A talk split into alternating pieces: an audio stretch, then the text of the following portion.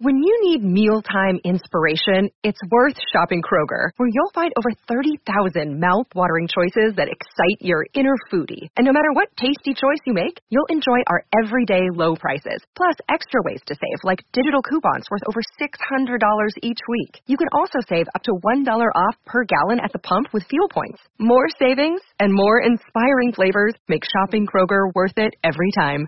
Kroger, fresh for everyone. Fuel restrictions apply. All right, welcome back into the Auburn Live Football Show. Appreciate everybody for joining us. Um, we'll get into all of the Auburn Texas A and M talk here in just a second. Quick shout out to Session Cocktails, our sponsor of the show. Session Cocktails, downtown Auburn, Magnolia Avenue, next to Taco Mama. Go check them out um, if you can. Um, happy hours, four to six. Good drinks there. Um, they got uh, generally have some specials going on, monthly specials. Um, they just messed with their menu, changed it up a little bit, so got a l- lot of good stuff there. Great, they make a great old-fashioned. Um, my current favorite there at the moment is either a Gold Rush or they have a drink called a Southern Baptist, which is really good. I can't remember. Don't even ask me what's in them because I can't remember. I don't even want to mess it up. But Gold Rush is good. Southern Baptist is good. Those are kind of my two, probably my two go-tos at the moment. But they do great old-fashions and Um, good margaritas and stuff like that if you like that as well. So go check them out, Session Cocktail in downtown Auburn. Um, all right, with me as always, Cole Pinkston. Cole, what's up, man?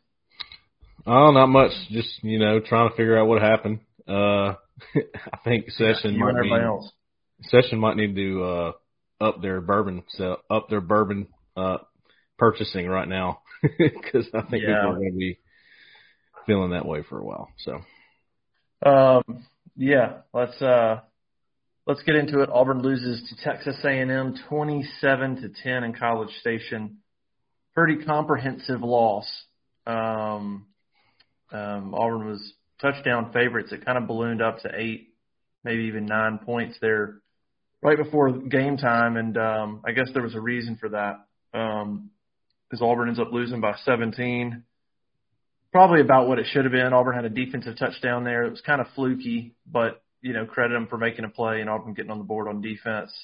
Um, you know, I was probably – I gave – I think I obviously – I obviously gave Auburn too much credit. I thought it was going to be thirty-one twenty. I gave probably A and M a little too much credit offensively too.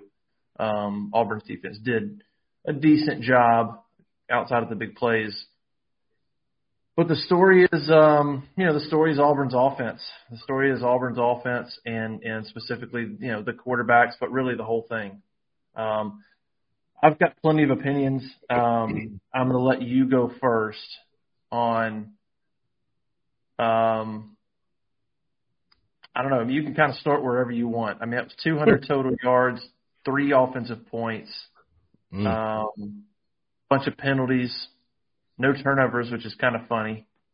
Um, they don't turn the ball over, but everything else is a disaster.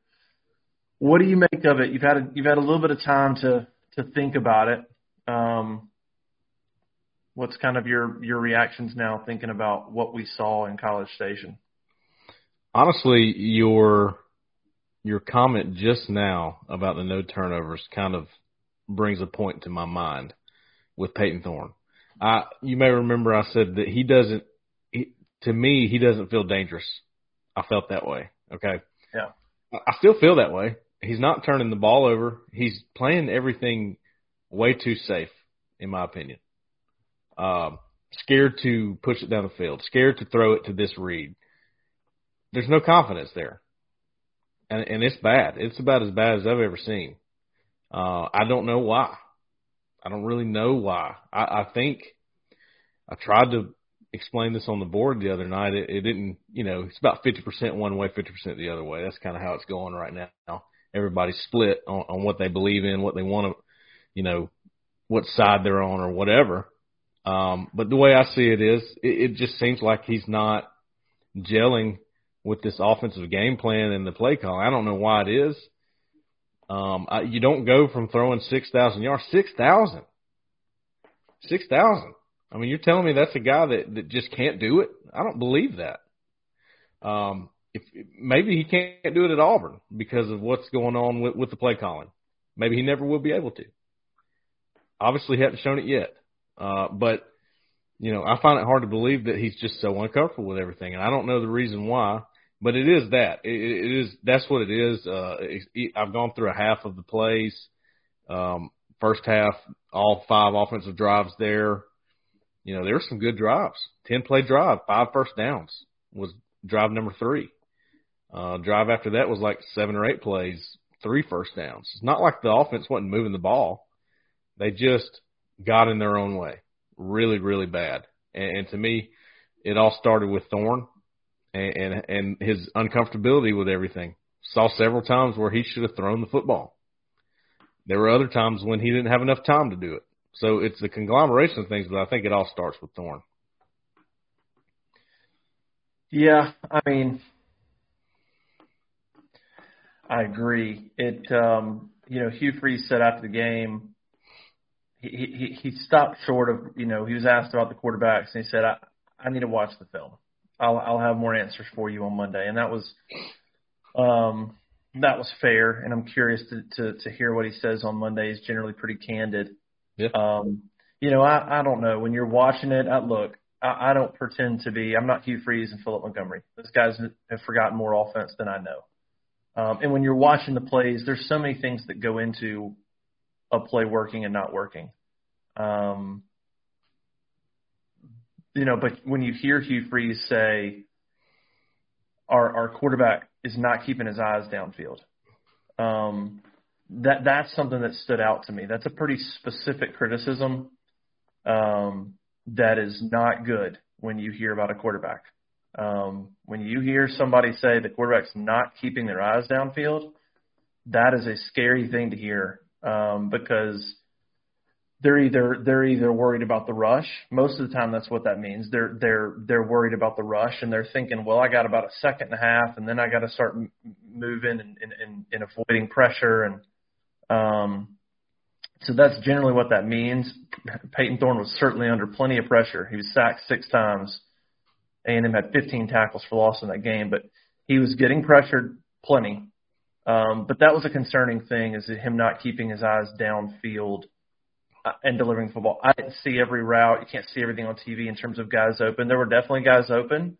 There were other times where I thought A and M had it covered up pretty good. There's other times where it looked like Peyton Thorne kind of had locked onto either a receiver or a side of the field that was covered up. And if if, if he could have gotten maybe to a different read, or it, there was another guy open, but he didn't get there. And so then, but, you know, so he kind of locked in, and there was pressure, and um So I, I, I don't know. I don't know how he's supposed to be going through those reads and, and things like that. But when Free says he's, his eyes aren't staying downfield, that's a problem. I mean, he you know he, he was a little bit inaccurate, right? Missed missed a, what could have been a touchdown early in that game to Jay Fair. I don't know if it would have been. A and M had a couple guys that could have had an angle, but either way, it was it was a big play. It maybe could have been a touchdown. I mean, it would have gotten him down there really close if, if Jay Fair wouldn't have scored. That's a big play. Um, and uh.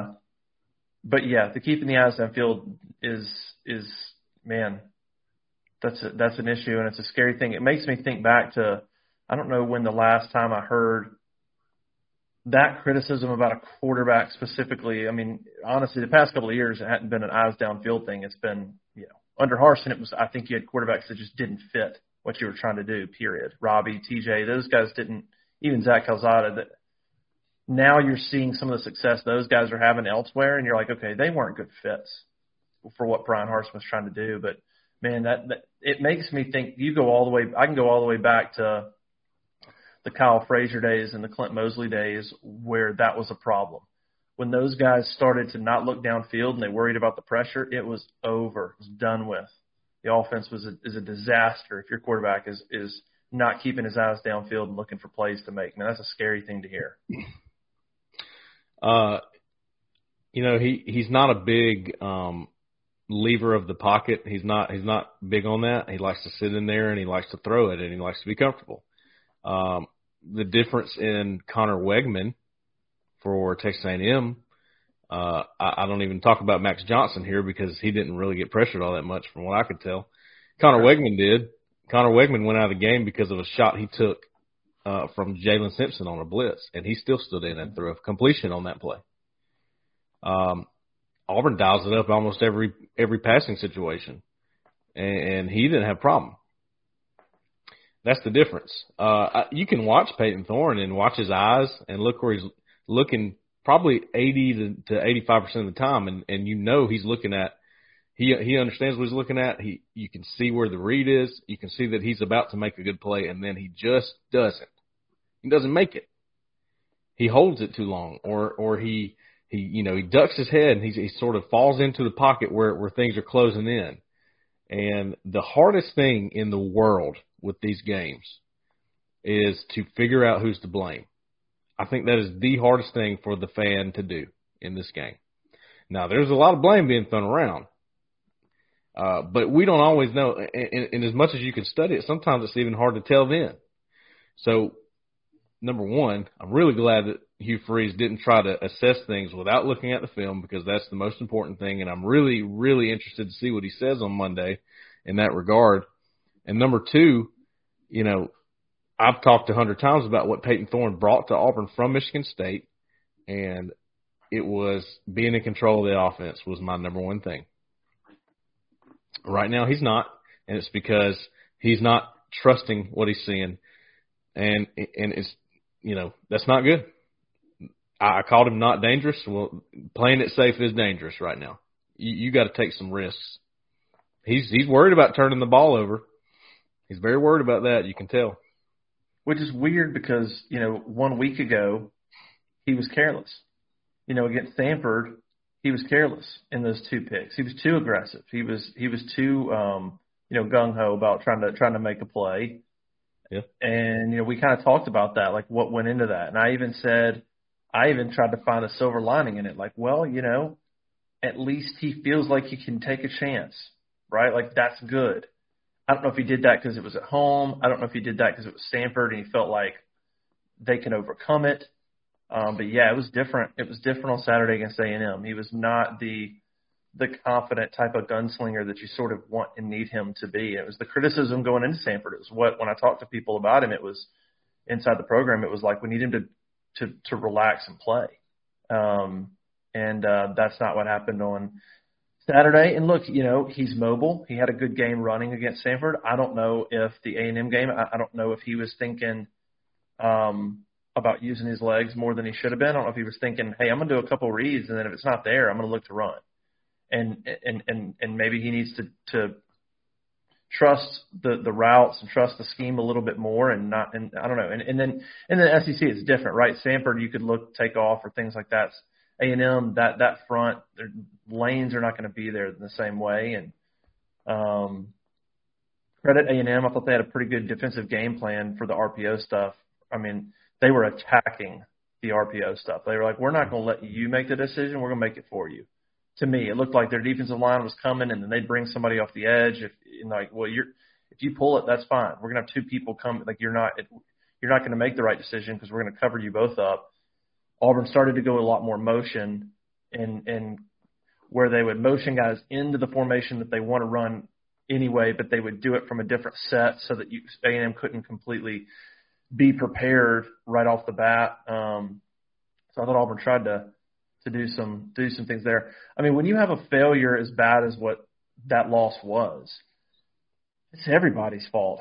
I mean, you know, I mean, it's you look at six sacks and fifteen tackles for loss, it's offensive line. When you look at six for twelve passing for Peyton Thorne, that's that's a quarterback issue. That's there's a, there's there's certainly a play calling and scheme issue when you have when you can't put things together. I mean, the drives are incredible, man. They had a they had a thirty-two play yard drive, thirty-two yard drive.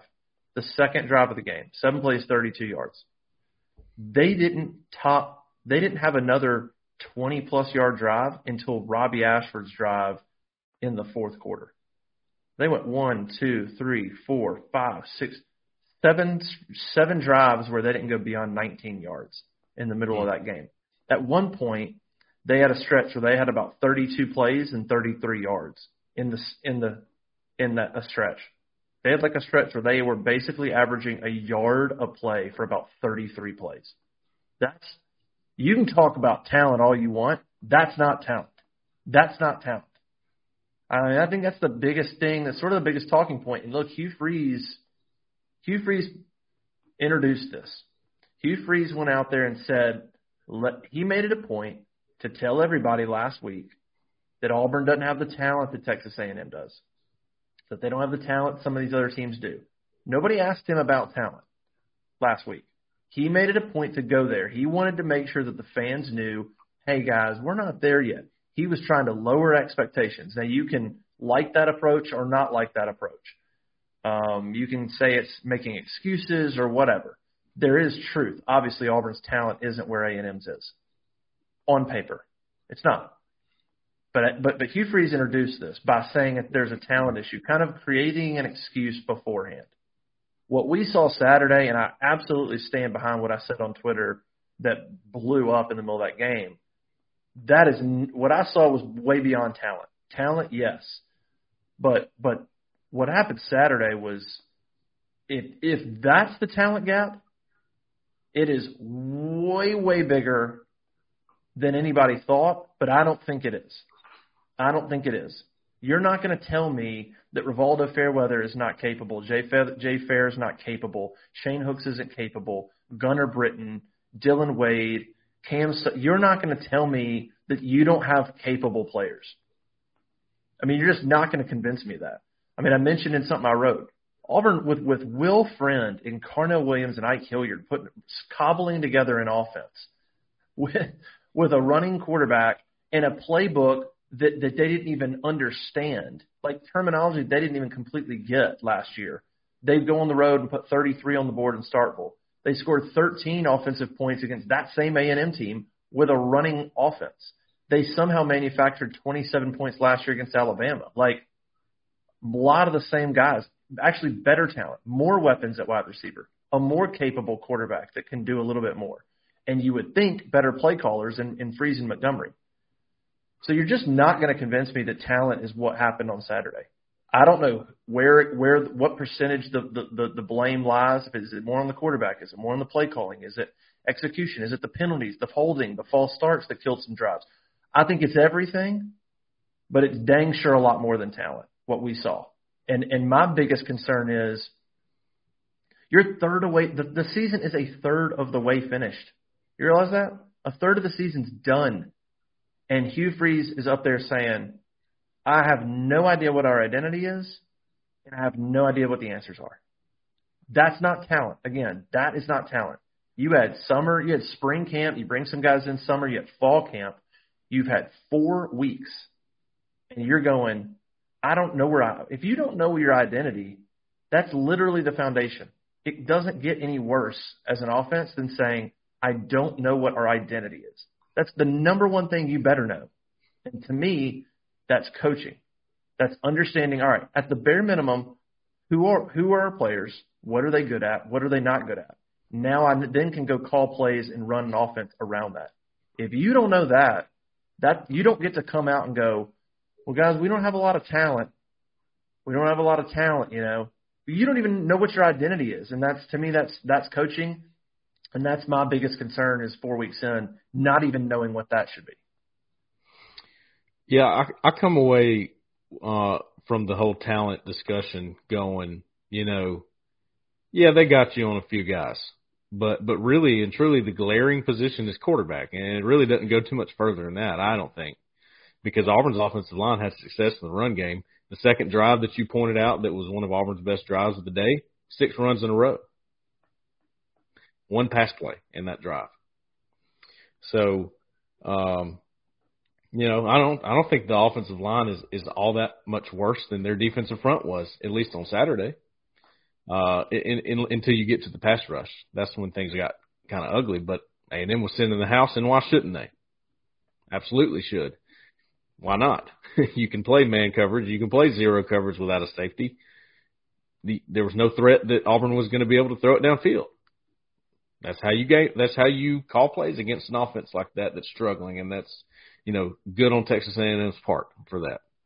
Um, I go back to the game plan against California that I didn't like and I was somewhat critical of because I felt like they were playing it safe against Cal. It's almost as if they, they went into the game thinking we are the more talented team. We can dial things back and try to be kind of safe and keep it on the ground and run the clock and get out of here, and that didn't happen. because of mistakes and turnovers. That's, you know, that's the kind of stuff you don't account for, uh, the turnovers anyway. You come into A and M, I feel like the game plan was more attacking. I feel like the game plan was pretty good. I like the play calling. Um, you know, some interesting route concepts, more trips, more open it up, more space. They, I, I think um, I, I got to, you know, I, I said that I felt like things were a little too condensed at times in the run game. And what they do, they have it all spread out, and then to run the ball, they bring them in with motion or shifts. So they fixed that. Um, and the run game was not bad for that reason. Of course, they got in a situation where they couldn't do that anymore. And then when you put Robbie Ashford in, I feel bad for the guy because they're going to sell out on the run. That's that's what you do when you see number nine comes in the game. They practice it all week. Hey, number nine's in the game. Let's get ten in the box. Let's see if they can stop this. Okay, then they sell out when he comes in. And you can't get a good read on what Robbie Ashford can really do with this offense because of that. So, uh, again, thought the game plan was good this week. It was some of the worst execution I've seen, and, and I'm still trying to completely wrap my head around why that is. Uh, but I, I'm with you that I don't think it is a – it's just because of this huge talent gap. I thought that Auburn hung in there with them pretty well in a lot of different areas, um, and handled the defensive front in the run game more than I – way more than I expected them to. Again, the glaring issue comes at quarterback. They had a guy that was confident. Auburn did not, and that made all the difference. I don't care, you know, how accurate he may be, how good he may be, um, whatever the case. If you're not confident, then, then the game is going to look like that. And I, I mean, what's what's wild is if there's people out there that think um, that this is an overreaction after one game, I actually don't think so. I think that I, I think that the offense and what we saw in A and M, I don't think people. I mean, like, go back and look. It was it was maybe worse than you think it was. You, people are looking at the score and they're thinking in their head, twenty-seven ten offense wasn't great. No, no, no, no, no. That offense scored three points, and the only reason they scored three points is because they started a drive at the Texas A and M forty-four-yard line, and they went eight yards. Now they had a sack right there that, that pushed them back, so they they were they were a little bit closer. I think they might that might have been the drive that they got to the A and M thirty-one. That's the that's the closest they got. The A and M thirty-one. The closest they got to the end zone. And in that drive, they took a sack. Alex McPherson bails them out, hits a fifty-three-yarder. That's their that's their only points. An eight-yard drive that started in A and M territory, and they got a field goal. That's it. If not for that great field position, that might have been a game where Auburn's drive chart would have been ten punts and then downs at the end of the game. That's it. That's their drive. The field goal is the only thing that breaks up ten consecutive punts from start to finish, and then and then turning it over on downs at the end because you're down and, and you got to go for it. I, I don't. We might be underselling how bad that performance was. They had two hundred yards of offense. ninety of them came in the last two drives.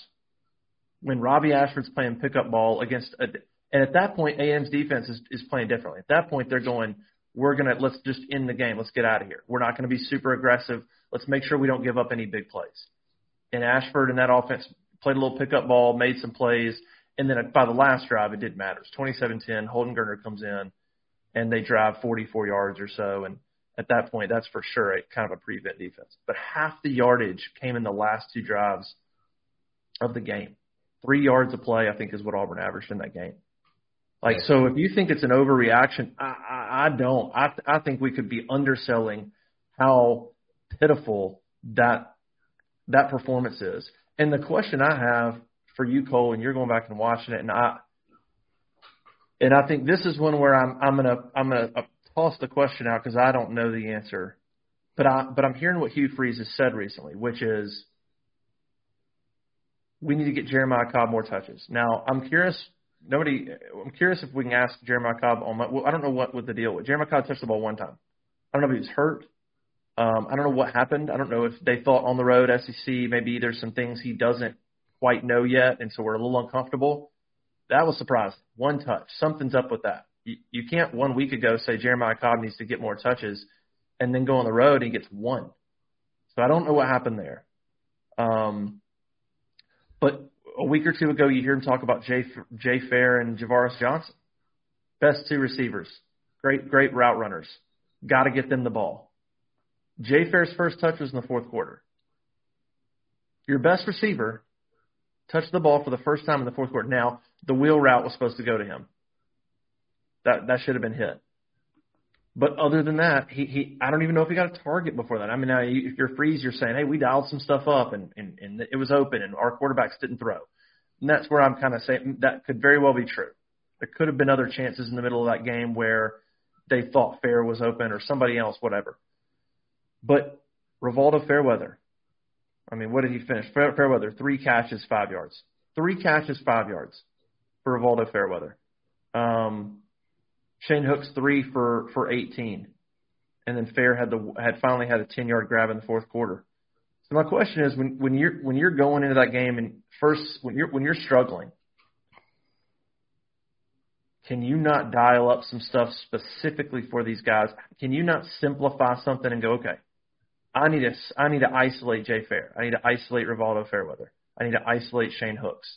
Get them on the side by themselves. Run a dig route. Run a stop route. Run, something.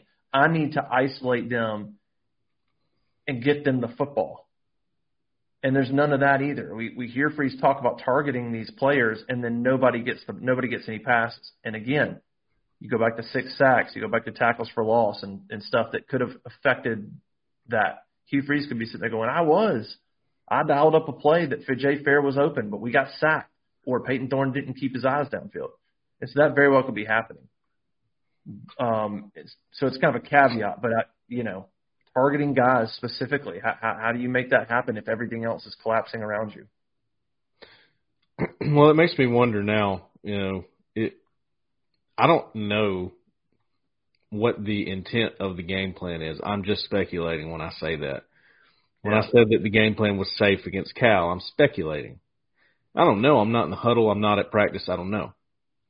I can only speculate, but it makes me wonder, is it a thing of, you know, the game plan was a little bit more uh, diverse this week against A and M. There was obviously some things that I have not seen on film.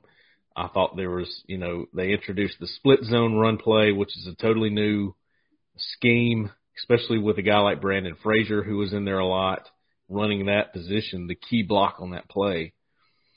Um, and I'm just giving an example, but things like that. Is it possible that they they go, you know, some some guys don't understand what they're trying to do? I mean, is that is that a possibility? And I'm just asking. I don't know because because again. Totally confused here about what's going on. Um, uh, I don't know. Is is that is that the case? If that's the case, then um, people who know what to do are, are the people who play. Always. That that will always be true in college football. In football, you can go to high school football. If you got a guy that doesn't understand everything that you want to try to call because you think you can get the defense on a certain scheme, they're not playing. Got to know what you're doing. And I don't know. I'm just, again, speculating. Is it possible that, that the game plan was m- too much based on what they've done at practice? Did they try to put in too much? Um, you know, was it too much for Peyton Thorne? Was it too much for a freshman like Jeremiah Cobb? So I'm sort of answering your question with a question, but that's kind of, you know, where we're at right now. I mean, Yeah. This this is a show of speculation today. I want to make that very clear because because we can only tell you what we see on T V like you're watching it, especially in an away game. Um, even when we're in the box, we can only tell you what we saw on the field and not what was said in the huddle, not what has been going on at practice all week. You know, that that's that's a really important piece of everything to me uh, because you don't know what goes on. You don't know how a guy um, – you know, hears a play and then executes it at practice. He may not be able to. And then you're in a conflict in the game as a coach. Do you go, well, he couldn't get it right all week. Do I try him here? I mean, I don't know. I just think there's a lot of conflict like that going on. That's my speculation. I don't know for sure. Um, but I, I want to believe that. Let me. Can I just point out one positive thing real quick? No, I, not allowed. Only negative today. I do think Auburn's got a good defense. I do believe that. I think they're about as yeah. good as they can be for what the talent level is. Yeah. I think Ron Roberts has gotten the most out of them. I still believe that after this game. Uh, obviously, they can't hold on the whole game, so they give up some big plays there at the end. But, man, they played is, is about as well as you can ask. They really did. Um, so that's good. And, and honestly, think about this. If if Auburn hits that, that wheel route out and up or whatever it was to Jay Fair there that Peyton Thorne airmailed, is the game different? I mean, it could be. You know? You're talking about one play that could have made at least somewhat of a difference in, in, in the in the first half.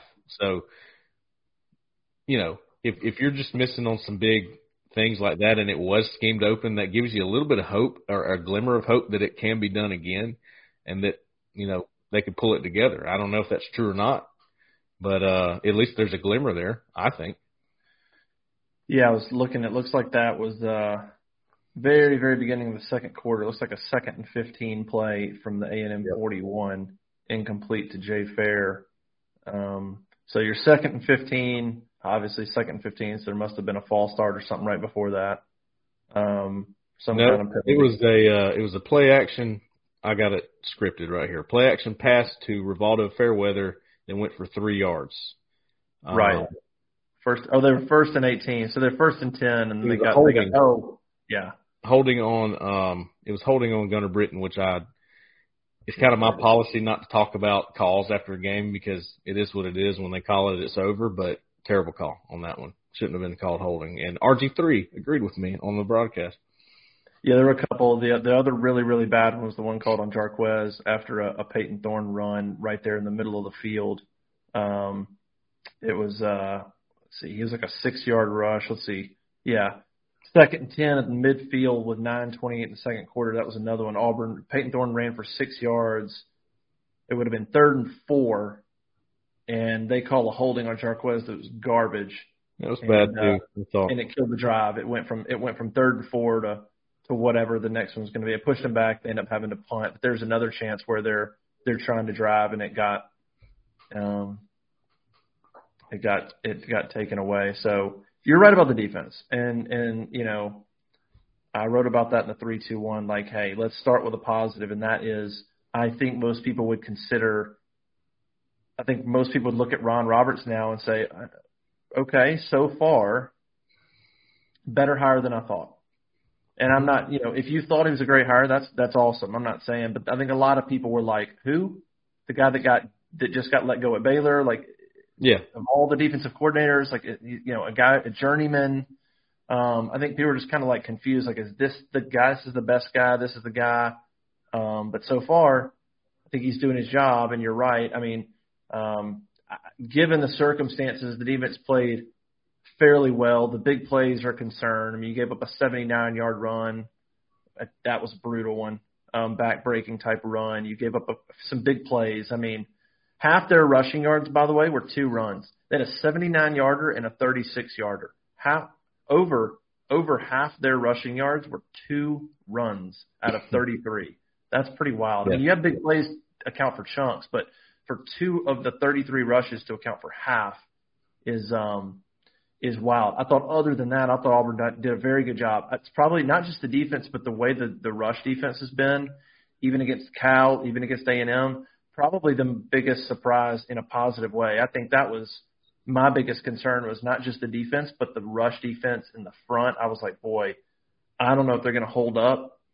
I thought they, they, I thought they held up against A and M and stopped a lot of runs with sure for three yards or less. I thought they did their job. It just what killed them right there was that third quarter. Max Johnson coming in, mm. going. Back up. Now, Max Johnson's a good player, by the way. Like, it's not, you know, it's not like you bring in a backup that's a, that's a slouch. Max Johnson's a talented kid. Um, he goes seven for eleven, one twenty-three, and two touchdowns, and just and just shredded um, Auburn's secondary in those couple of drives. Too many guys were running open. That was probably the only part of the game, and, it, and it it's what caused the separation in the game. But those couple of drives where all of a sudden all of a sudden guys were just open in the secondary, wide open. That was – I don't know what was going on in those couple of drives there. Well, it goes to show you how important the quarterback position is and, and how much it means to the outcome of a game, right? Yeah. I mean, if you're talking about talent, you could you could match up at every single position, but if you don't match up at quarterback, you're probably going to lose. I mean, nine times out of ten, unless you get lucky and get like ten turnovers on defense, you know what I mean? Yeah. It's just impossible to win these games without a quarterback, especially with, you know, A and M, I, I give their defense credit again. They took away the R P O. They played close to the line of scrimmage. They took away this kind of stuff. And in some ways, that's why Auburn had some success in the run game, because they sold out a little bit to, to the screens and the, you know, and the quick throws that they were doing against UMass a week ago that Peyton Thorne looked so good on and comfortable. They took him out of his comfort zone. And that was a recipe for disaster for Auburn's offense. So credit, I do credit Texas A and M's defense. Uh, I, I think they deserve some credit. They're probably Texas A and M's probably looking at Auburn fans right now and going, "Hey, I mean, do we not get any credit for for stopping you guys, or is it just y'all's offense is terrible at Auburn? Is that all it is?" I, I think I give them some credit, and I give a lot of uh, you know discredit to Auburn's offense too. So it's it's both. I think both are true. Um. But there, there's just the glaring – I mean, again, the glimmer is that you see some plays were schemed open for touchdowns, at least two that I saw in the first half already. Could have been six points. And the bad thing is that how are they going to get that right? How are they going to get somebody in at quarterback? If it's not Peyton Thorne, who is it? Because you don't feel great about Robbie Ashford being able to make some of those plays, and we don't really know what to expect from Holden Garner. I surely don't. They, I, I thought it was interesting that they did give him a try, though. They gave him a try. He definitely has the best body language of the three. I will say that much. Yeah, I mean, that, that and I do want to talk about that. I was I was quickly looking back at, at this, this whole talent question because I just think I just think it's so uh, – you know, out of out of context. I think, yes, Auburn's at a talent deficiency, but they're just not at the type of talent deficiency that results in um, what you saw. I mean, U A B, U A B, I watched a little bit of that game. U A B had twenty-one points, and I think they had three hundred plus yards on Georgia. Um, when I, I would be, that. I'd be pleasant. I would be, no, I wouldn't say shocked if Auburn gets twenty-one on Georgia based on what we just saw. I'd, I'd be, I'd be really damn surprised. Like you start, so you talking about talent issues, and it's just like, really? So you you're going to tell me you think U A B has better talent than Auburn? Absolutely not, and you know that's not the case, right? So there's just, I mean, I get it. Auburn's lacking some talent at some positions, but there's some there's some good players out there that just um that you got to take advantage of. All right, the quarterbacks, you brought that up, and that's something else I, I mentioned on the corner. And I'm going to be honest with you. I, I think I probably am in the minority on this based on what, you know, some other people's opinions. And and I tossed out there, what would you have done? It's twenty to three. Would you have pulled Peyton Thorne and gone to Robbie Ashford, or would you have kept Peyton Thorne in? I I I am on the boat of um, Peyton Thorne should have stayed in the game. Uh, I I know it was ugly, and he was struggling. But you've got a guy that, that did not run this offense at Michigan State. This is a new offense. He, for years at Michigan State, he didn't run this. He hasn't run a semblance of this since high school. He arrived in the summer. He didn't go through spring ball. He arrived in the summer. You've got summer workouts. You've got fall camp. Okay? Then he plays against UMass. Doesn't even play all game because you blow UMass out. Robbie had a bunch of snaps in that game. Then you play Cal. There's there's fifty-five total snaps in the Cal game, and Robbie played probably, you know, fifteen to twenty of those. So now you're talking about your first Power Five game in this offense. Peyton Thorne played maybe forty snaps, maybe. Then you play Samford. That that I mean, with all due respect, we we we talked about that. It's Samford. It's not it's not a good barometer. And then so then you play your second Power Five game. and early in the third quarter, you pull him again. I, I just, I, I get, I understand, hey, I'm trying to win. I need a spark. I need to create a spark. Robbie deserves a chance. I get it. I do. If Robbie's doing what he's supposed to do and you're going, gosh, Robbie's sitting there and he doesn't, doesn't Robbie deserve a chance to, to give this offense a spark? I get that. I get that thought process, and I, and I don't have a problem if you say yes. Um, But but if but if last week you're standing up there in front of the media, which Hugh Freeze did, and you're saying, Peyton Thorne gives us the best chance to win. Peyton Thorne understands the offense the best. He understands where route receivers are supposed to be. He knows if they don't run the the right depth. He gets what we're trying to do. That, those are all Hugh Freeze's comments, clearly saying he has a the more thorough understanding of what we're trying to do than anybody else. And then you go out there, and with very limited practice, just fall camp, and limited game time because you, you, you, he hasn't even played a full game, and the other, you know, you keep pulling him. How is he going to get better? With Lucky Land Slots, you can get lucky just about anywhere. Dearly beloved, we are gathered here today to... Has anyone seen the bride and groom? Sorry, sorry, we're here. We were getting lucky in the limo, and we lost track of time. No, Lucky Land Casino, with cash prizes that add up quicker than a guest registry. In that case, I pronounce you lucky. Play for free at Lucky Land Slots dot com. Daily bonuses are waiting. No purchase necessary. Void where prohibited by law. eighteen plus. Terms and conditions apply. See website for details. How in the world are you going to fix decision making or work on trying to figure out your identity if every time now in the, the only two Power Five games, the both times it's it's been a struggle, you yank him? I, I just. To me, it's twenty to three. It's twenty to three at that point. Just fight through it. Say, Peyton, you're the guy. Get your shit together. We're going to get our shit together. We're going to figure something out in this game. We're not going to let this game be a waste. Don't you walk out of this game with A and M going, what a complete waste. You didn't. You, you pulled Peyton Thorne, so you didn't figure anything out with him. You put Robbie in. He went what? One for – what did he throw? He completed one ball, overthrew a few. Robbie went one for four for four yards. So what did you figure out with Robbie? You put Robbie in and did what? You played backyard football for a drive. It's not like you were like, oh, when Robbie was in there, things really clicked. No, he had he had a good drive, but it was kind of – it was a mixed mash of stuff. It wasn't really anything that you're like, whoa, Robbie looks good. They just made a few plays against the defense that at that point was probably playing conservative. I just like you come out of that game going, well, we rotated three quarterbacks and learned nothing. I don't know anything. At worst, leave Peyton in there, fight through it. Maybe you get beat thirty to three, but maybe you let you wasted most of a third quarter and the entire fourth quarter where you could have had Peyton Thorne in the game going, we're going to figure something out. A play, a formation, a rhythm, a scheme, something. We're going to roll you out next time. We're going to roll you out and see how that works. We're going to We're gonna just we're gonna just let you target one guy, and if it's not there, check it down. Something. Work through everything. And I just feel like you wasted a quarter a quarter and a half against a good team, a good Power Five team that you could have worked on stuff with Peyton Thorne because you pulled him out again. That's just kind of how I look at it. And and maybe that means I'm giving up on the game. If you're like if you leave him in, maybe that looks like you're just not even trying to win. Maybe. I mean, I don't think that's the case. I think you're thinking, if Peyton Thorne is my guy and I want to have a chance to beat Ole Miss or L S U or Mississippi State or Vanderbilt or Alabama at the end of the year, this guy's got to improve.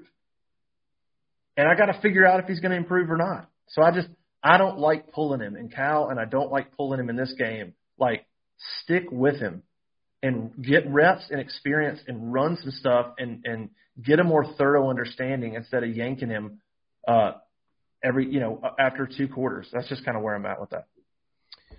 No, I think you make some good points. Um, but I'm also going to go the other way on a couple things. I, I think, I think that Peyton Thorne. Now, I'm, I'm with you. I, I don't like the yanking him and all that, and, and the way that they did it in the Cal game was wrong, in my opinion. I felt like he got a much better chance at success in this game. Number one, uh, and much longer too than he did with Cal. I don't think the the way that they substituted Robbie Ashford in with him in the Cal game was just not going to help Peyton Thorne in any way, if he's your guy. If he's your guy. Yeah. Okay? Not helping him. especially with his confidence issues. That's that's really going to hurt it, okay? So, evidently, they picked up on the confidence issues and said, okay, we're not going to give the threat that Robbie Ashford could come in at any time. And he didn't. He got all these drives. It was all him. You know, I don't think there was a threat.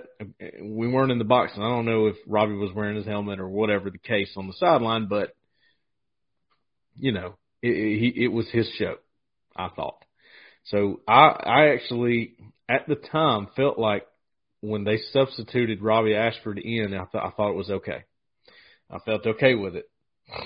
I really, you know, at that point, it's desperation. You're just trying to figure anything out, and that's what they're doing. And I do think there is a principle – I think there's a principle here, too, with Peyton Thorne. Hey, it was your show today. You didn't get it done. Things are starting to get out of hand, and we gave you an adequate amount of time. It's time to make a change. I think there's a principle there as far as a coaching, you know, a stance as a coach goes with your quarterbacks, and and, and an understood you're gonna you're gonna have to perform. I don't care if it was your fault or not. There's a principle here. And I'm going to make a change when I feel necessary. So I agree with that part.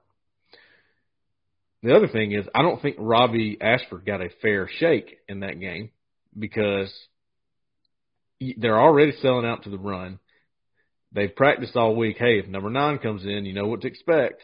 Well, now he's in to get a full drive. Well, I mean, we'll see if he can, we'll see if he can stop this blitz first before we try anything else. And you're not going to get a good look at what Robbie can do that way in that situation. I'll give Robbie this. At least he threw the ball. He took a couple shots. You know, he didn't sit there and look at it too long. He he he targeted, and then he threw. And I was okay with that. Uh, I thought Holden Garner did the same thing. Because one of the reasons, because neither one of them had anything to lose, in my opinion, at that point. Yeah, if you, if you get put in at that point, and then your conservative coaches are going to be like, listen, put you in because we're we're desperate. I don't need you to go in there and be conservative too. And I'll say this about Robbie Ashford right now. He plays like he's got nothing to lose. I can appreciate that right now. I absolutely can appreciate that right now. He's the more dangerous option, but if if if – your quarterback, if Peyton Thorne's going to play like that and he's going to be safe and he's going to make all these decisions and hold on to the ball and, and I'm not going to force it in anywhere because I'm too worried about it, put Robbie in. If that's the case, because he ain't, because Peyton Thorne ain't helping you. He's not. I'd rather go with the, the guy that'll try something. You know what I mean? The guy yeah. that will at least be a little bit dangerous. I can't take the safe play. I mean, you gotta you gotta take some risk in this game, man. And, and he just wasn't doing it. I don't know. Maybe they're coaching him to do that. Maybe they're saying, look, you know, we got to live and play another day. You, you got to be as safe as possible.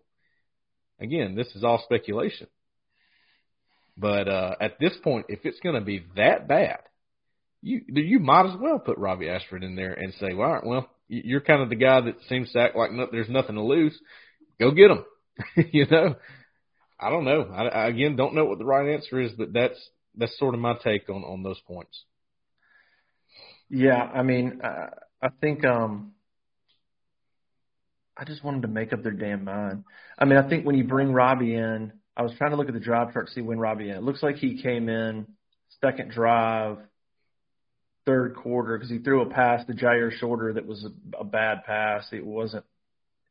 He, he led him too far. I think I think that pass, I think he was in there at that point. Like I think that he had been inserted in. And so I think – and then Auburn went on a stretch of – Auburn went on a stretch, I think, of that drive, Robbie's first three drives, I think, were nine plays for negative sixteen yards. Um, and then that, that was coming off a Texas A and M touchdown. Um, but, I mean, I just – if you leave Peyton in – it doesn't get any worse. I mean, they had they had to start the second half. Auburn went three and out, three and out, three and out, three and out. Okay, so and a couple of those were Robbie's drives. So you leave Peyton in because guess what? Then the then the defense came up with that touchdown out of nowhere, and all of a sudden you're going, okay, well, okay, it's twenty to ten. Are we back in this thing? Well, guess what? When that happened, you had already pulled Peyton Thorne like two drives ago. Yeah. So so then you toss Robbie out there, and they went forty-five yards, and they ended up having to punt.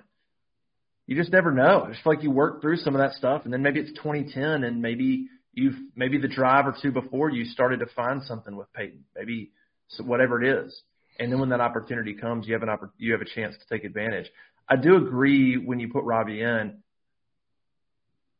I mean, I, I could be wrong, but I don't see Robbie running the if this if the offense you want to run is what we've seen. Right, that's Robbie's not better than Peyton. Freeze has said that. I see the same thing, obviously. So if you're going to bring Robbie in, do do something different. I'm not saying you got to run what you did with Will Friend, where it's just toss sweeps and you're running the ball seventy-five percent. Something's got to be different. So to bring Robbie in to run the same offense when you when you know he's not as good a passer, he's not as accurate, he he's, he doesn't see the field, he doesn't make quite the same decisions that, that Peyton Thorne would in terms of accuracy and, and where the ball should go. I, from what I've seen of Robbie, he doesn't. He's a good athlete that can that's got a strong arm, but you don't really know where the ball is going half the time. And so I agree, bringing him in and then trying to run the same stuff, it just – It just felt like a waste. Um, and here's what was also weird. So you pull Peyton Thorne in that game, and you put Robbie in.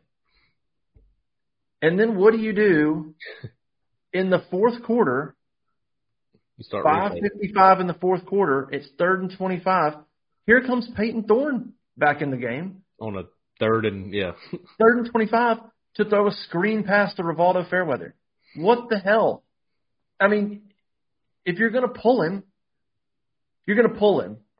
And then, and then and then the fourth quarter, you're like, third and twenty-five, let's put let's put Peyton back in to throw a screen. What? Why? What? I mean, I guess they're thinking put Peyton uh, third and twenty-five. If we put Peyton in, they're going to think we're going to take a shot. They're going to back up, but really all we're going to do is dump it down. And you're overthinking it. But it's like, if I'm Peyton, I'm going, guys, you pulled me. And then you put me back in with six minutes to go in the game to throw a screen to the tight end on third and twenty-five? What are we doing? I mean, like, it's just weird stuff. The play to Damari Austin, the one he got hurt on, thought the play call was terrible. Yep. The way the, the way the defense is set up, you toss it out there, you set him up for failure. The, um, the reason I didn't like that play is because they were having so much success running the ball on that drive. Yeah. Inside the tackles, and, and I get it. I, I get why he did it. He's, you know, trying to loosen up the box a little bit now that they've hit him on a few run plays. But, you know, it, it, that's another one of those where Brandon Frazier's sort of new to this, and I've, we've never seen him do it, and, and it's like he's got to deal with a blitzing corner who's a lot quicker than him, and, and you get in that bind right there, and it's like, ugh, maybe just – That's it's almost like that was a little bit of a risk, and you're like, can you just be safe right there? I mean, it was working, what we had going on. It's it's so hard to criticize a game like this. It really is, in my opinion. I just I struggle with it because there's so many things that I would have done differently, I, I feel like, but who knows, because I'll never be in that situation. So I, I struggle with it. Even after watching the, the, the plays and going back through and scripting each play, I mean, I can find bright spots. I can find really bad stuff, and it's like, if you could just do this, you know. So it's it's difficult for me. It really is. Yeah.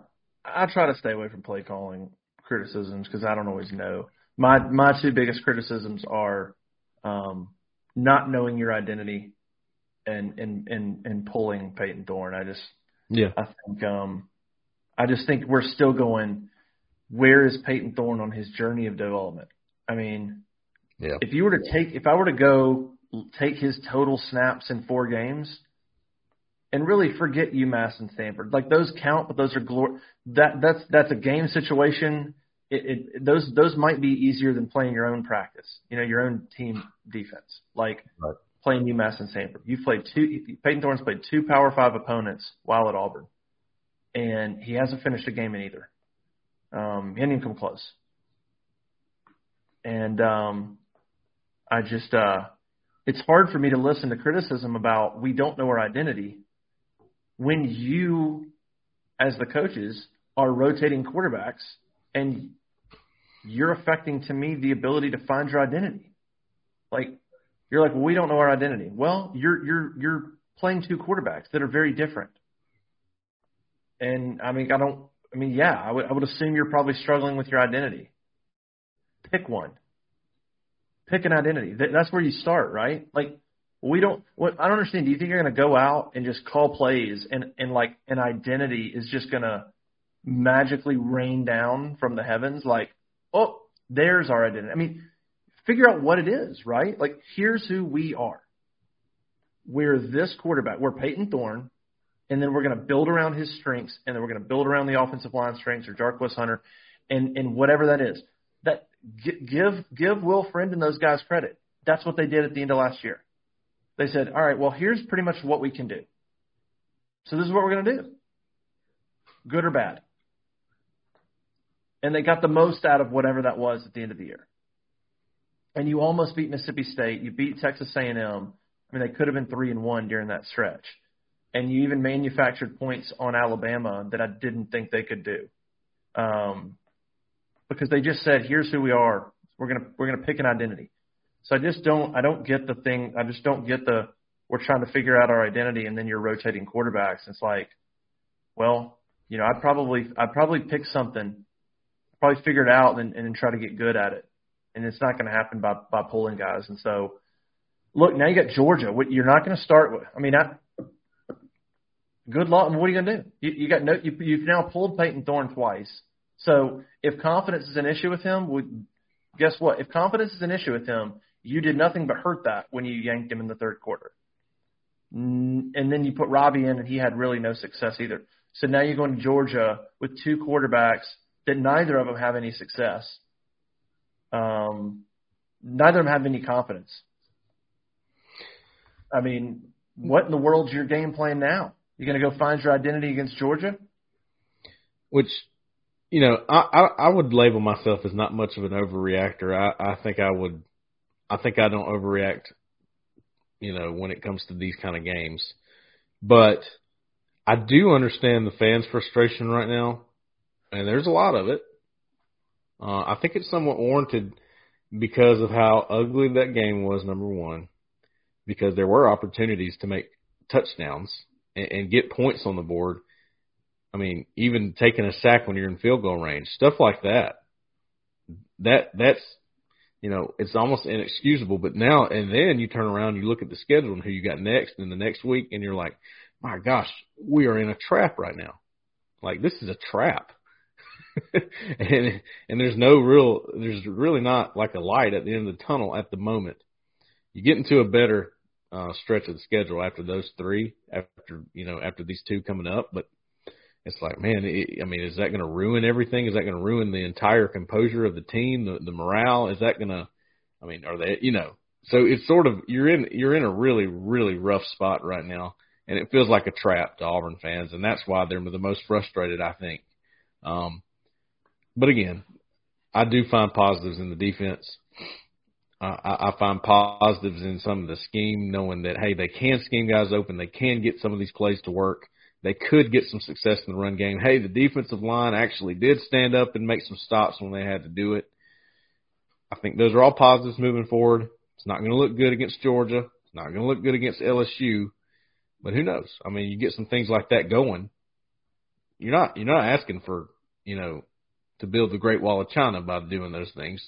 Those are kind of simple things. And feels like it. Yeah, uh, it feels like it right now. And it's early. So those are kind of simple things from a coaching standpoint. And, and if you can get a few of those things to work, then you might find you a win against some of these back half schedules, uh, games. But, you know, right now it just feels hopeless. And, and we, you got to ride through it a little bit right now. And, and we, we pointed it out before the season. Hey, that stretch is going to be – it's going to be bad, guys. It's going to be bad. Uh, if you just said, hey, Auburn's going to lose by seventeen against A and M before the season started, I'm sure fans would have gone, eh, I guess, I guess that's understandable with where we're at. But it's too hard to see past how ugly the actual game was. Yeah, it was, it was brutal. I think fans had talked themselves into going and competing. I had remember, I mean, remember last week on Monday, on the beginning of the week, we talked, and I was like, ah, I don't feel good. I, it feels like yeah. It's going to be a blowout.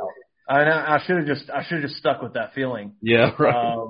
Because um, then the week went on, and I thought, well, you know, by the by the time we did the podcast, I'm like, you know, I think there will be some opportunities for Auburn. And to be fair, there were some opportunities, but there were not many. I mean, outside of the Jay Fair, I mean, there weren't like there weren't a bunch of glaring opportunities for Auburn to make plays. There was a couple, but that was well, it was a I lot bet, worse than I than I thought. Let me say this real quick because I just I got to get it in. Um, so. The that was a, somewhat of an out and up with a switch route, the play that they ran with Jay Fair there that he missed. The very play before that was the little dump off in, in the in the flats to Rivaldo Fairweather. They did the out and up with Jay Fair on that play, and he was waving his hand like this, wide open. Peyton Thorne never looked at it. So I credit Phillip Montgomery for going, hey, we have something right there. I'm going to do it the next play. Guess what? Wide open again. Makes it worse. I got it scripted right here, man. Hey. It, it makes it worse right. because it was there. It makes it worse because, you know, Peyton, it wasn't like – so that kind of makes it worse. All right. The, I mean – you know that they called the play and they went in the huddle and Jay was like, listen, I was there. So, like, Peyton's like, it's going to be there. It's not like a play Peyton looked his head up and was like, oh, my God. He knew. He, that means he knew where he was going. And he overthrew it, right? Well, I don't know if Peyton knew because he his eyes were on Rivaldo Fairweather the whole time on that play. I, I well, mean, when they come back to the huddle, I'm sure Jay was like, "Listen, I was. Oh, what's the play we're running? I, I, I was a wide well, they, open dude. They didn't huddle. They don't huddle. Oh, they just ran into it. That's true. Yeah. So. Yeah, that's true. The credit has to go to Phillip Montgomery there. He saw it. He yeah. drew it up again. Put it on the other side of the field. It worked. Just couldn't get it to get, couldn't get it to go, man. So I, I and you just in times like these, I like to find where credit needs to go and where blame needs to go, and I think that is the best way to work through something like this. That's just the way that I've always done it. Yeah, I do think I would say the only things that are overreactions is is is criticizing Phillip Montgomery's play calling. I, I don't know. I mean, I mentioned a couple of plays, but I am not going to criticize. Um, overall play calling or game plan. I, I don't. I'm not in the meetings, and I'm not an offensive play caller. Those guys are playing chess. There's a there's a reason they do stuff. Sure. Phillip Montgomery's done this for a long time. Hugh Freeze has done this for a long time. So I'm not going to jump to Phillip Montgomery is past his prime and Freeze needs to take over play calling. No, no, no, no, no. I'm not there on that. I'm not there on that, and I I don't think anybody really, unless you're a legit offensive college football mind and you go study the film. Okay, then. You you can watch that and go, okay, there's there's some there's some um, conceptual problems here. There's some there's some philosophical issues. There's some things that are doing that you should not do as a play caller. But I don't know those things, and so um, people have talked about Freeze and should he should is he should he get more involved or less involved? And um, again, by the way, that goes back to talent. By the way, if you're going to tell me it's a talent gap, then don't also come tell me. I'm going to be more involved in play, in, the, in in offensive meetings or play calling. Well, okay, so if, if if if you're telling me that those are potential factors, those have nothing to do with talent again. So if you're saying, well, we don't have talent, and then you're also going, but also Free should take over play calling. Well, then that means you have a problem with play calling. That's not talent. Like either talent's the problem, the only problem, or there's a bunch of things. And I think there's a congruent of things that that happened in in in uh, in College Station, and I. You know, Free said after – it might have been after Cal. I think it was after Cal. Um, he came out and said, I didn't have really an issue with play calling in the Cal game at all. Thought most of that stuff was good good play calls. Um, he, he, I think he came out and said that after that game. It was like, I, I thought there was a lot of good play, a lot of plays that could have worked. I don't know what he'll say on Monday after this one. He'll probably say something similar. He'll pro- I mean, he'll probably – I think there probably were some plays that had opportunities. Um a missed block here, or keep your eyes downfield, or, oh, you just lock on the wrong guy. Um, there probably were more opportunities than we think. Uh, I just don't like hearing the bigger picture stuff about identity and four games into the year when you're pulling your starter, when things are going wrong. I mean, I just that, – that's that's that's my that's my biggest issue. Is I just I don't see how you're going to find your identity and find rhythm when you keep pulling Peyton Thorne. I, just, I, I don't – it's not going to happen. It's not going to happen. You got a guy struggling. It's just not – that. that's my probably my biggest issue. I, it, Pick one and go with it. Pick an identity. Like, you had a lot of time to figure out what this team's good at and what they're not good at. I mean, you should know. You're, you're with these guys every day. You watched film on the portal guys you brought in, Fairweather, Hooks. You know what they're good at. Right. Yeah. I, I mean, you just, you're right. You're a third of the way through the year, and next up is Georgia. So good luck with that. I mean, again, again, I, Georgia, what? Make up your mind, pick a quarterback, ride or die with something or somebody. And if you get beat thirty to three by Georgia, so be it, as long as you say, here's who we're going to be, here's our guy, and we're going to commit to it right this second. And if that means getting your ass kicked against Georgia, okay. As long as that means you're making some kind of pro- forward progress with understanding who your offense is, like consistently, and not going scattered around and rotate this guy into this guy. If you come out of Georgia and you keep losing games and you come out of this, if you come out of another loss going, well, you lost to Georgia, and you come out of that going, okay, you lost the game. And once again, your quarterback struggled. Once again, you played two quarterbacks and still don't know what we're good at. You're just wasting opportunities. You know, what did Nick Saban say? I hate to quote Nick Saban on this podcast, but what did he say after Texas? He goes, you never waste a failure. And that is a true thing. Game, life, whatever. And I feel like Auburn, I mean, we'll see. I won't say they've wasted it yet because they got a week to prepare and they they can get ready for Georgia. But you don't want to waste that opportunity of, of yeah, it went bad, but try to figure something out. The only good thing is after Georgia, you get a bye. I mean, that, which to me is like what, why you should have committed to something against A and M, but commit to something against Georgia, do it. Then you get a bye. You have another week. You have a week off. You have two weeks to prepare for L S U. This is when you got to go all in on something. And by L S U, it could look very different if you'll just commit to something or somebody. By the time you go into Baton Rouge, you, you could have leading up to Georgia, leading up to – you got three weeks of practice of committing to an identity and trying to figure something out and, and being um, convicted on something. Yeah.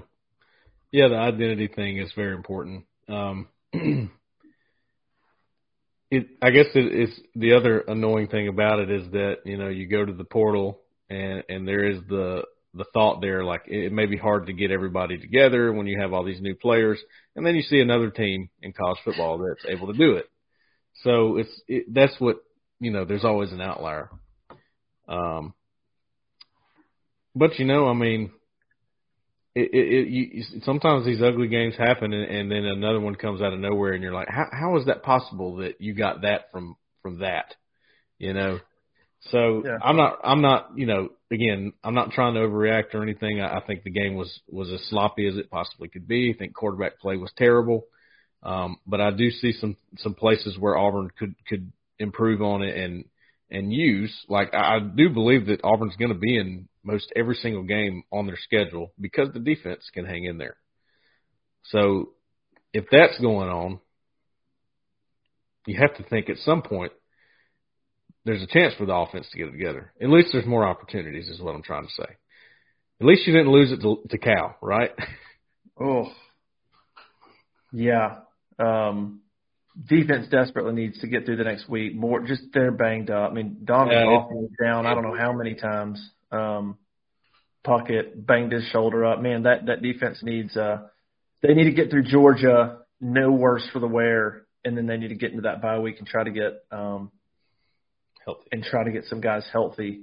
But, yeah, it's going to be uh, it's going to be tough going against Georgia and then, of course, you know, L S U in a couple of weeks, um, who's uh, obviously really capable of, of of scoring. So we'll see. We'll see what uh, what Hugh Freeze has got to say this week um, about this, this Auburn team. Because um, you're looking at it now, I mean – Mississippi State, right? They pop back up off the mat. They'll score thirty in Columbia. South Carolina's nothing special, but Mississippi State's, I mean, thirty in a conference game. Did, I wouldn't, uh, I wouldn't predict Auburn to do that anytime soon. Vanderbilt, you better pay attention to what Vanderbilt's doing. They lost to Kentucky. Kentucky's really good. But Vanderbilt scored in every game they played. They put up points, and they and if not for turnovers, Vanderbilt's record could be even better. Could be better than it is. I'm just telling you that offense. If Auburn goes and plays like that on offense, um, they won't win a conference game. They'll go to Nashville in, in November when it's a little cooler and it's cold, and they'll go mess around and lose that game. Or they'll come home against Mississippi State and they'll lose that game. Like, that's how bad that offense performance is and what you got ahead of you. So you you better figure it out against Georgia. Like, you better do something and start to figure something out against Georgia and L S U. Because, look, you're the underdog in those two games anyway. You got nothing to lose. You're, yep. you're, you're, you're damn near a three-touchdown underdog at home against Georgia. And then you're going to go in L S U and you're going to be the same type of underdog. So, you know, throw caution to the wind. And if you got to take your lumps, take your lumps. It makes me think, I thought about this last night. It makes and about this whole Peyton, when I'm thinking about pulling Peyton Thorne. twenty thirteen, I'm in Baton Rouge. I'm at Tiger Stadium when Auburn was down, I think, twenty-one nothing at halftime. Um, I'm looking it up to make sure what that halftime score was. Let's see. Yeah, it's twenty-one zero L S U at halftime in Baton Rouge. twenty thirteen, L S U ranked sixth in the country. It would have been, I think, pretty easy. Gus Malzahn's first year. Auburn is a handful of games into the season. Um, it would have been easy for Gus Malzahn to panic and go, I don't know about Nick Marshall. I'm not sure if what I'm trying to do here is working. I think he had thrown a pick in the first half of that game. Not good. But what did he do? He left him in. He ran his stuff. And he said, we're, we're going to run it, and we're going to get better. They pop out the second half. They score twenty-one second-half points in Baton Rouge. They make that a game. They end up losing thirty-five twenty-one, but I think it was twenty-eight twenty-one. Like, they they they probably put up close to three hundred yards in the second half. That second half in Baton Rouge changed the trajectory of that entire season. It, it's what led to Auburn being in the Rose Bowl. They figured something out in the second half of what Nick Marshall can do, what Trey Mason can do, how that offense can work. They figured it out in the middle of a game. It started to click, and they pummeled L S U running the football in the second half of that game. They were just down three touchdowns, and so they couldn't come back. But that changed everything about that season. And I feel like that's what oppor- – I feel like pulling Peyton Thorne in the third quarter in College Station, I feel like that is what – you missed that opportunity. You're down twenty to three. Commit to your stuff and do it. And you you don't you don't know. Maybe in a drive or two, it starts to click and it starts to work, and you find something that you can then build on for the rest of the year. It would have been easy for Malzahn to, to go, oh boy, putting Nick Marshall at quarterback. Maybe this maybe this experiment's not quite working. But it clicked in the middle of a game and it changed everything.